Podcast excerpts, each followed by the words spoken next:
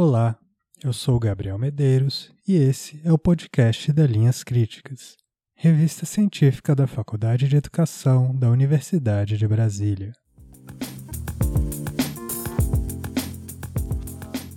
No episódio de hoje, recebemos Célia Ratstuniak, autora, em conjunto com Maria Rita de Assis César, do artigo Sabe por que a gente escreve? Para ser amado. Foucault e os arquivos, publicado na Linhas Críticas em 2020. Meu nome é Célia Ratusniak, eu sou professora de psicologia da área de psicologia da educação, do setor de educação da Universidade Federal do Paraná e sou professora também permanente do programa de pós-graduação em educação, também da UFPR, na linha de pesquisa é, Diversidade, Diferença e Desigualdade Social na Educação. É, eu tenho uma formação, minha formação inicial em psicologia, em 2020 eu me formei, e foi lá que eu tive contato com o, a obra do Michel Foucault. Ah, quem me indicou foi uma professora que foi muito importante para a minha formação, a professora Roselane Campos. E para fazer o TCC, ela me indicou a leitura de Vigiar e Punir. Então, o meu primeiro contato com Foucault foi com essa obra. Depois, é, dez anos depois, eu ingressei no, no mestrado em Educação na Universidade Federal de Santa Catarina e o meu co-orientador foi o professor Kleber Prado Filho e ele é um pesquisador do pensamento Foucaultiano. E eu comecei, antes, de, antes mesmo dele ser meu orientador, dele aceitar ser meu orientador, eu frequentava um grupo de, de estudos dos textos Foucaultianos e comecei a me interessar muito pelas chaves teóricas Foucaultianas. Nessa época eu pesquisava o, um, um, mecanismo de controle do comportamento das crianças na escola, né? Crianças porque eu trabalhei com os anos iniciais, que era o caderno de ocorrências, é, que antigamente era conhecido como livro negro, que era onde se registrava os comportamentos inadequados dos alunos e dos, das alunas nas escolas, né? Então, é, eu convidei o professor Kleber para participar da minha qualificação e pelas contribuições muito ricas que, que ele deu nesse momento, eu e minha orientadora, a professora Ilana, é, decidimos convidá-lo para orientar a pesquisa. E lá na UFSC eu tive a possibilidade de ampliar os meus estudos do pensamento Foucaultiano, né, frequentando a, a disciplina e o grupo de estudo do professor Kleber, e também frequentei uma disciplina do, do Seminário Segurança, Território Segurança, Território. Segurança, Território e População, com a professora Sandra Capone. É, então, foi no mestrado que eu comecei a me aprofundar no pensamento Foucaultiano e a compreender melhor as chaves teóricas. No doutorado, eu ingressei em 2016, né, com a orientação da professora Maria Rita de Assis César, e o meu projeto de pesquisa propunha investigar os, a judicialização da evasão escolar, estudando os processos por abandono intelectual. E também as chaves teóricas Foucaultianas me ajudaram a compreender especificamente como é, se, se produz o fenômeno da evasão escolar. Hoje em dia eu já não trabalho mais com esse conceito, eu não acredito que seja evasão, eu acredito que é o conceito que mais dá conta de explicar como que determinadas populações não se beneficiam do direito à educação, eu estou trabalhando com o conceito de expulsão. E durante o doutorado, desde que eu entrei no doutorado, eu tinha um desejo muito grande de pesquisar, de conhecer, de ter contato, de pegar naquilo que Michel Foucault tinha produzido. E em 2014 que esses materiais eles foram depositados na BNF, Biblioteca Nacional da França. E aí começou a abrir mais a possibilidade de ter contato com esses materiais, mas eu não tinha a menor ideia de como eu faria isso. Então comecei a fazer o doutorado e cursei as disciplinas com a professora Maria Rita, com a professora André Duarte, com a professora Priscila Vieira, com a professora Ângela Machado, que depois se transformou na minha co-orientadora. e construindo um corpo teórico para fundamentar a pesquisa. E aí, é, entre 2017 e 2018, abriu o edital para a Bolsa Sanduíche, que foi uma época bem ruim porque era final de ano, Natal, né? E, e foi ruim porque as pessoas precisavam assinar documentos e elas estavam em férias, mas aí a gente acabou conseguindo organizar toda a documentação e a professora Maria Rita me recomendou como orientador na França o professor Philippe Sabot, que é professor da Universidade de Lille e que é era diretor do Centro Michel Foucault. A gente escreveu esse projeto sob orientação dele lá na França. E foi é, um, uma, um, processo de seleção um pouco com, complicado, porque a, a, a, houve mudança nas regras. Antes se exigia um, uma declaração de quem orientar a gente no país para do qual a gente ia, que a gente tinha a, o domínio da língua, mas nesse edital específico a CAPES começou a exigir um, a certificação de proficiência. Né? Então, junto com o processo seletivo, eu tive que providenciar o certificado de proficiência. Mas aí deu tudo certo e em outubro eu fui para Lille. Um pouco antes de ir para Lille, eu conversei com um professor, o professor Joel Woltz, e ele me sugeriu que eu fosse ficar em Paris, porque os arquivos estavam em Paris.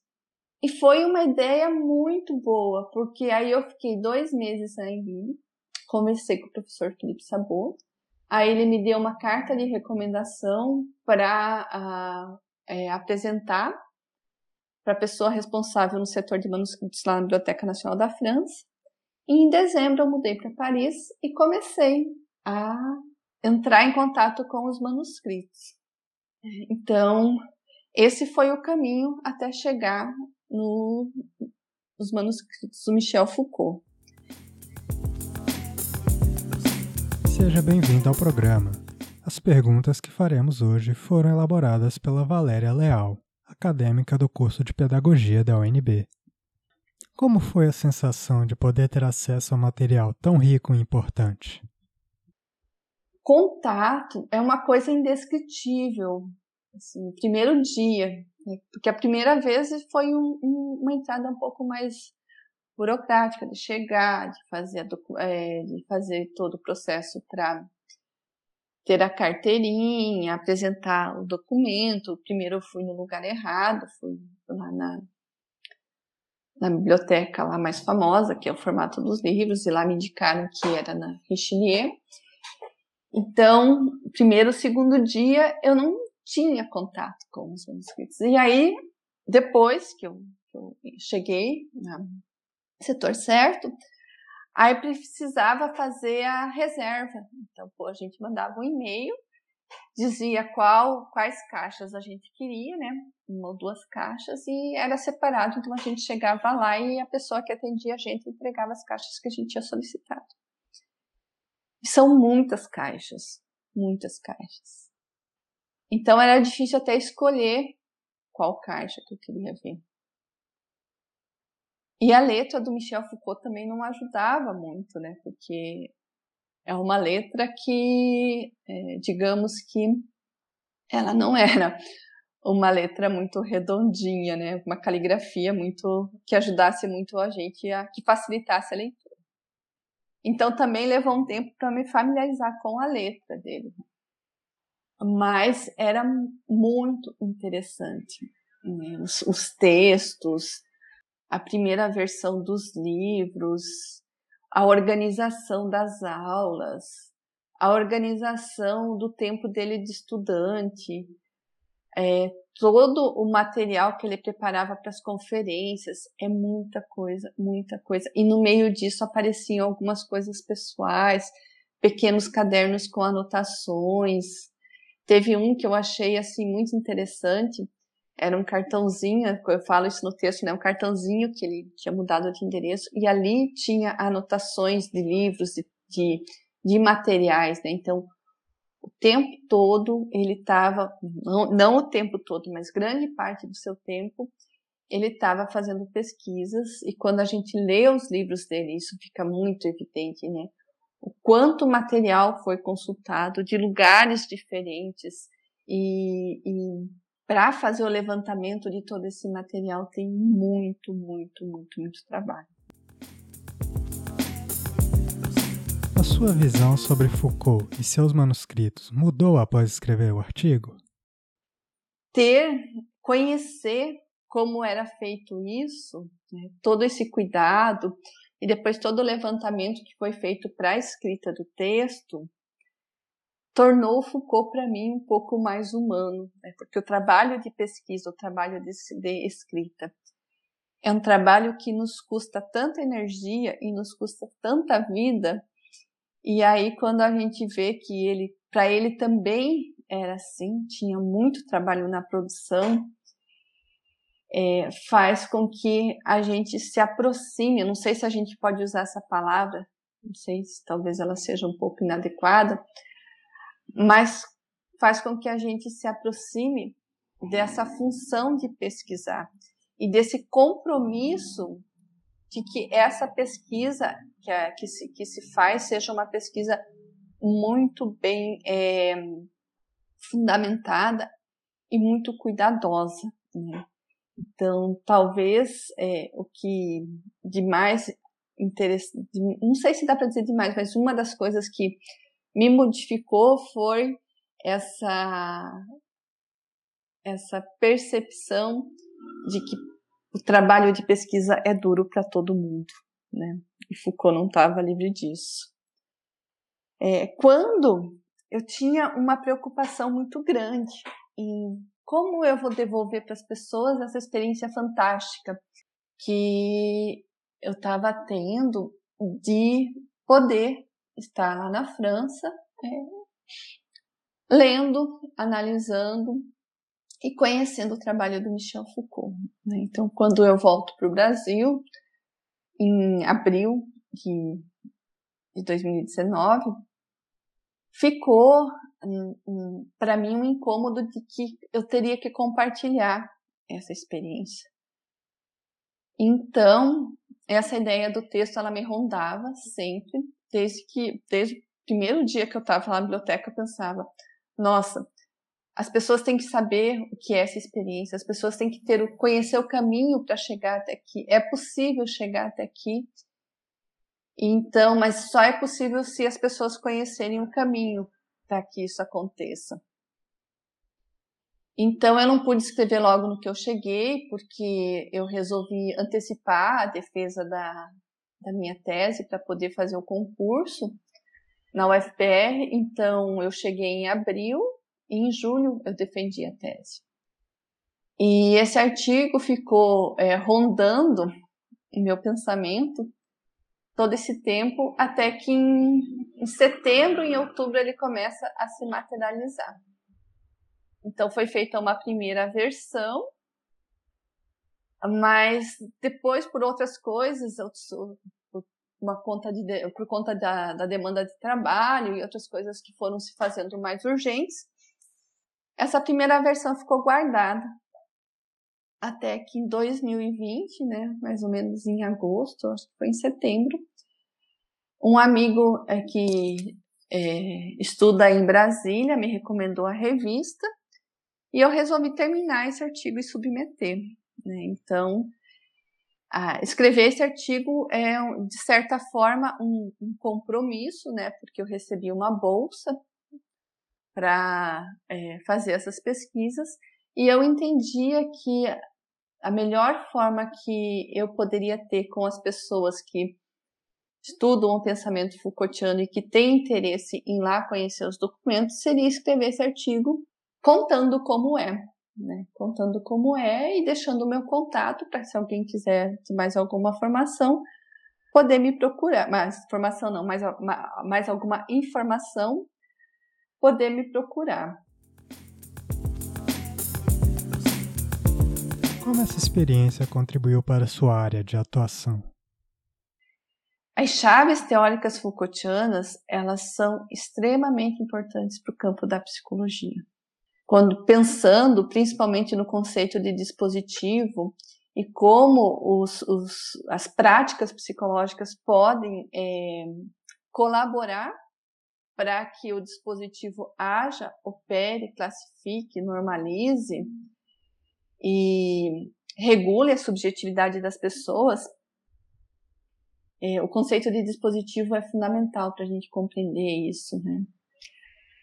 É, pensando mais especificamente no meu campo de pesquisa, que é agora mais especificamente né, a produção das desigualdades na educação e as desigualdades de raça e gênero na educação, né? Então, pensar o dispositivo como uma chave teórica me dá muitas respostas para compreender o processo de expulsão.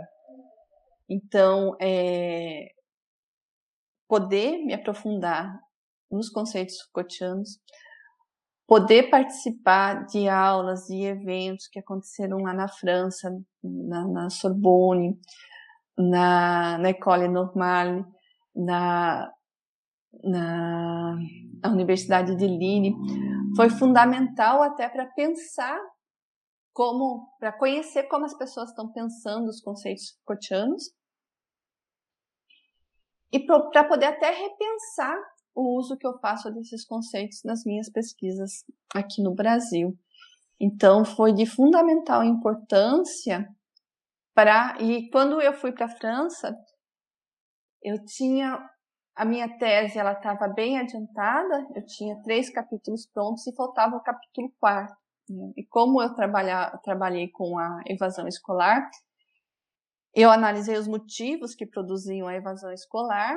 Né? É, na minha qualificação, eu não tinha o quarto capítulo, mas eu falei do que eu pensava em fazer no quarto capítulo, que era trabalhar com a, a ideia da produção do desinteresse, né? Porque os alunos, o motivo maior de evasão alegado era o desinteresse.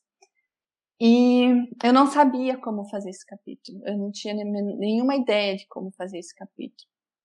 Depois que eu voltei da França, as ideias foram aparecendo, né? Então eu trabalhei com o conceito do, dos ilegalismos, né? pensando também é, é, como se constitui o governo da, da adolescência especificamente, né?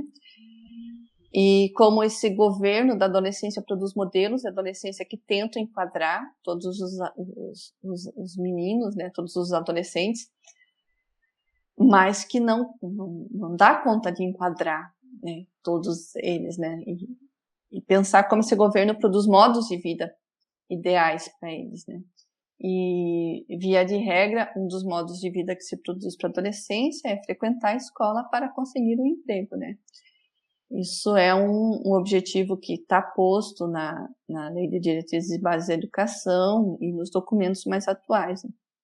E que muitos desses alunos que deixaram de ir para a escola por causa do desinteresse já descobriram que, que isso não é verdade.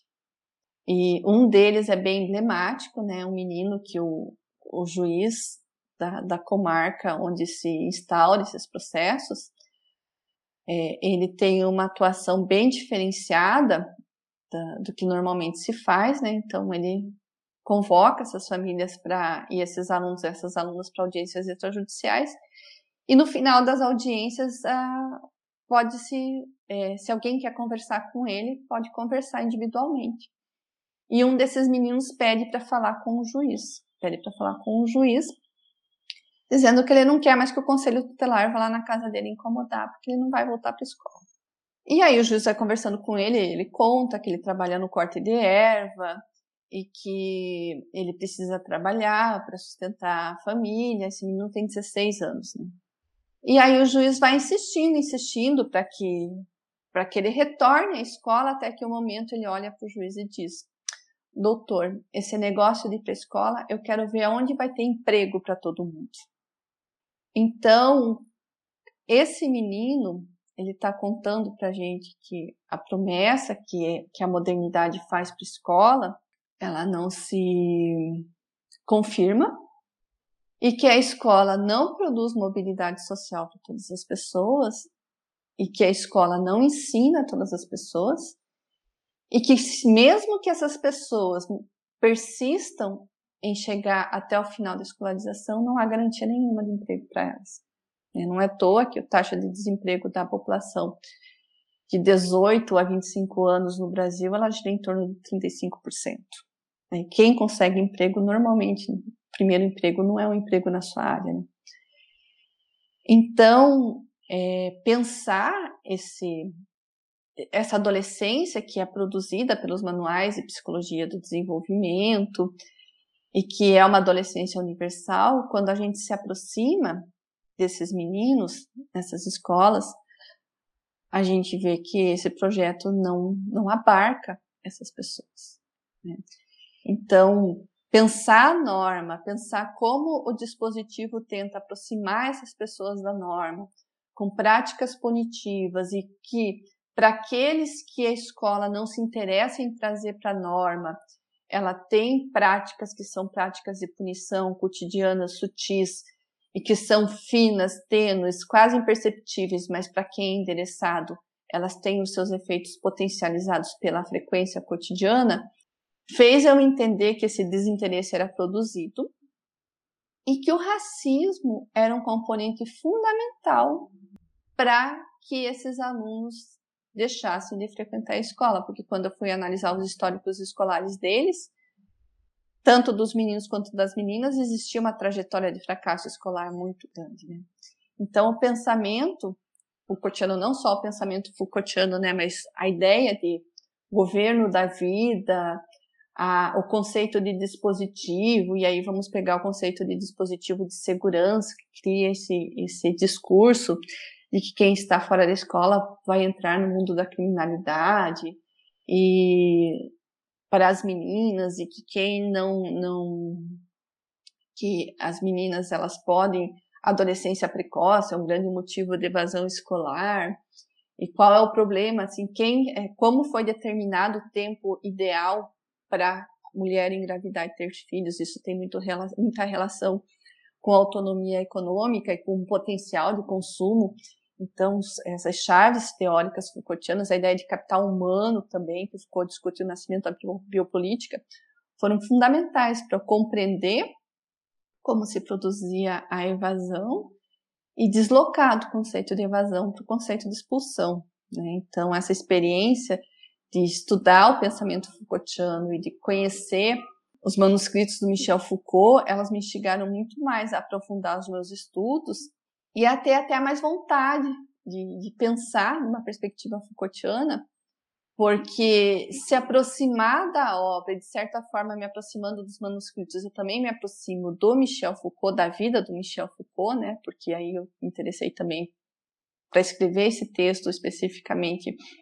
por é, eventos da vida dele, né? Acontecimentos da vida dele isso tem, tem um efeito interessante na minha trajetória, né? Então, talvez e provavelmente se eu não tivesse tido essa experiência, isso não teria acontecido com o meu trabalho, né? Então foi uma experiência fundamental.